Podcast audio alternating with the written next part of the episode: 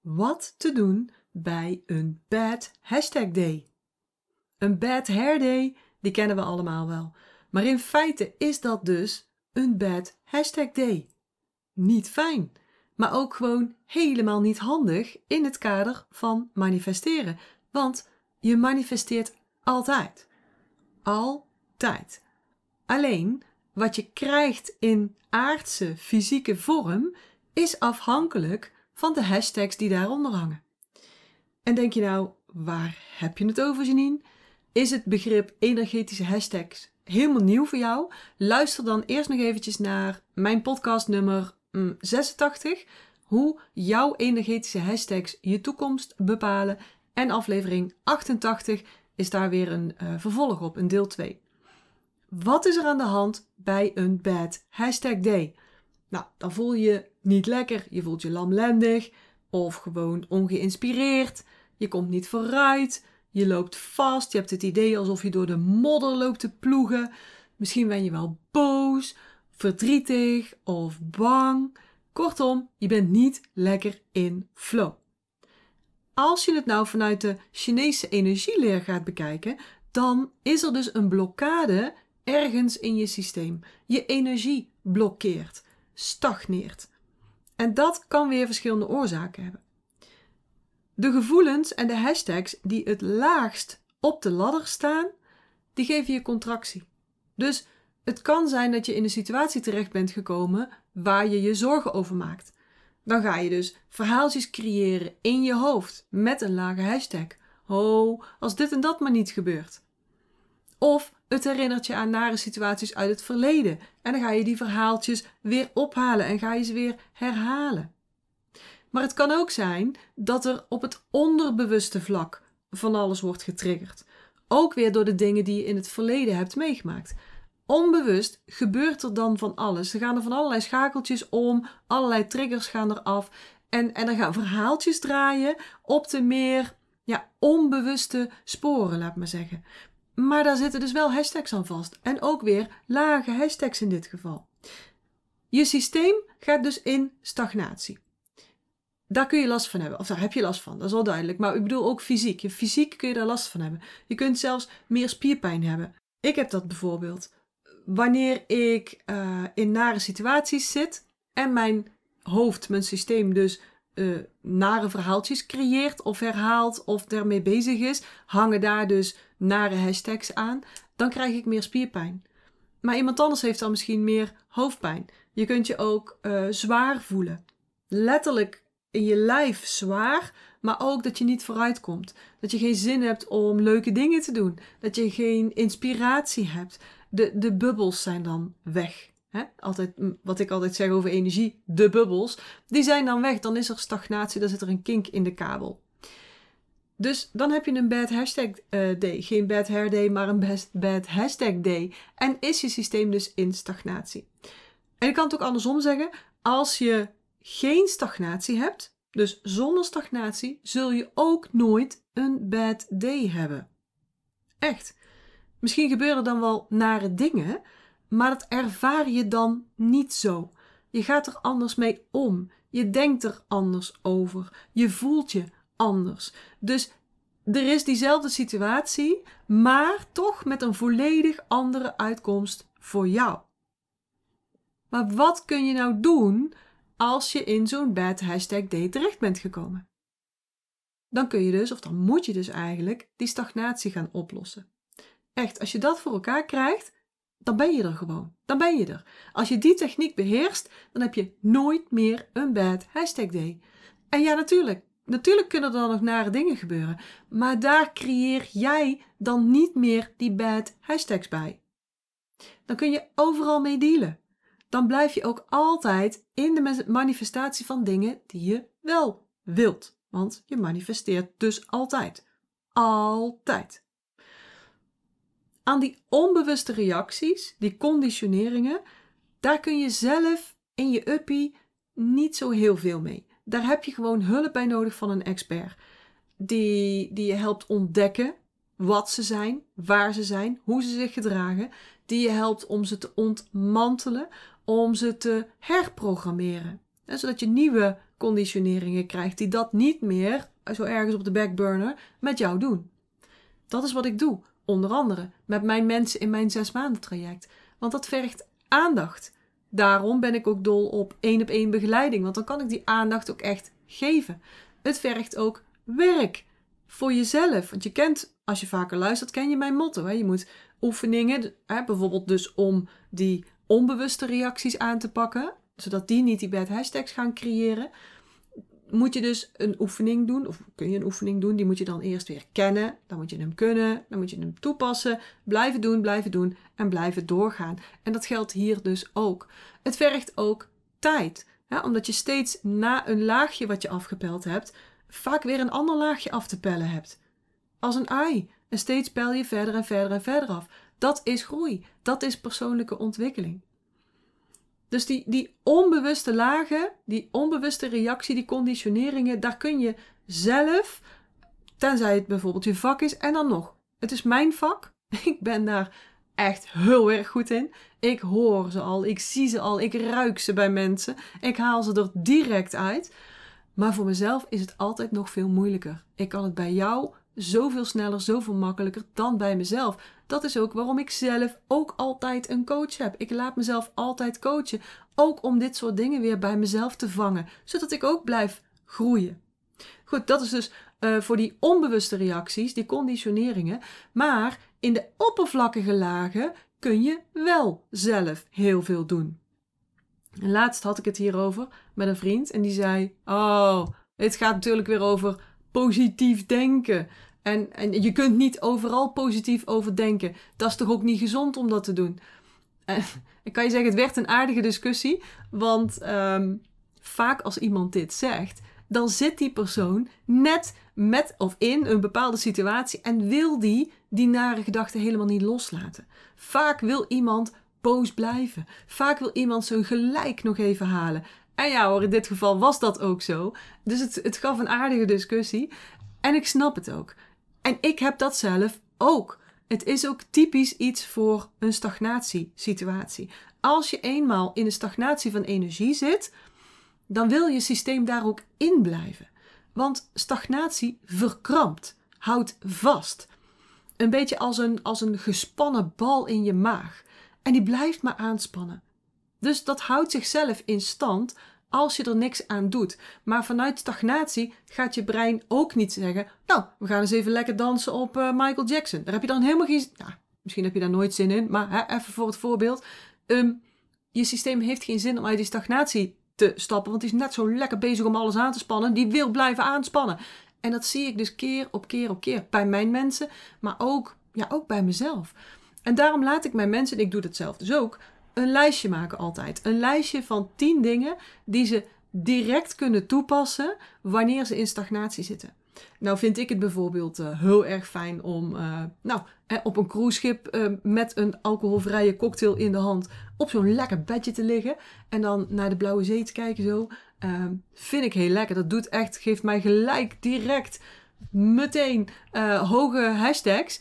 Maar ja, dat kan ik niet altijd ter plekke regelen. Dus ik moet een lijstje hebben, en voor jou is het ook aan te raden, een lijstje met 10 dingen die je per direct kunt toepassen, waardoor je dus uit stagnatie komt. Want als je dat ter plekke in die stagnatie moet gaan lopen bedenken, dan gaat het gewoon niet goed komen. Dat ga je niet doen. Geloof mij, dat ga je niet doen. Dus dat, dat lijstje is alvast een goed idee. En ondertussen vraag je misschien af, maar Janine, is het dan nodig om dat te doen, uit die stagnatie te komen? Is het nuttig om dat te doen?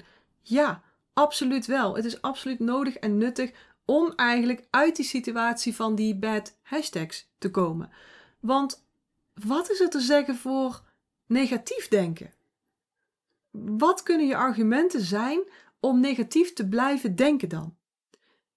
En dit vroeg ik dus ook die vriend waar ik die discussie mee had. En die zei: Ja, maar je moet je emotie toch verwerken? Je kunt toch niet alles wegstoppen? Ja, klopt. Helemaal gelijk. Maar dan zijn we appels met peren aan het vergelijken. Want blijven hangen in negatieve emoties is niet hetzelfde als negatieve emoties en situaties verwerken. Dat is iets heel anders. Maar vaak weten mensen helemaal niet hoe ze dat moeten doen, iets verwerken. Want heb jij het op school geleerd? Nou, ik niet. Hoe verwerk je een situatie? Ja, dat, dat, dat, dat krijg je ons pas aangeleerd als je echt helemaal diep in de shit zit. Als je geluk hebt dat er dan iemand uh, jou gaat helpen daarmee. Dat krijgen we gewoon niet aangeleerd. Dus vaak laten we ons brein maar zijn gang gaan. En, en blijven die nare gedachten zich herhalen en herhalen en herhalen. En dat laten we ook toe in de hoop dat het dan vanzelf minder wordt. Hè? Tijd heelt alle wonden. Of dat het dan vanzelf oplost. En dat noemen we dan verwerken. Maar stel nou hè, dat je in zo'n geval, hè, dat, die, dat je dus in bad hashtags zit, dat je je systeem dan uit de stagnatie haalt. Stel je voor, waardoor alles weer gaat stromen. En je die energie kunt gebruiken om jezelf te healen, te helen. Van die emoties, van die situatie. En dat je dan ook nog eens, als bonus erbij, betere ideeën krijgt. Wanneer het gaat stromen. Om die situatie op te lossen of om aan te pakken. Dan is dat toch win-win? En je verwerkt je emoties. En je gaat beter met de situatie om. En je voelt je er lekkerder bij. En het is gezonder voor je.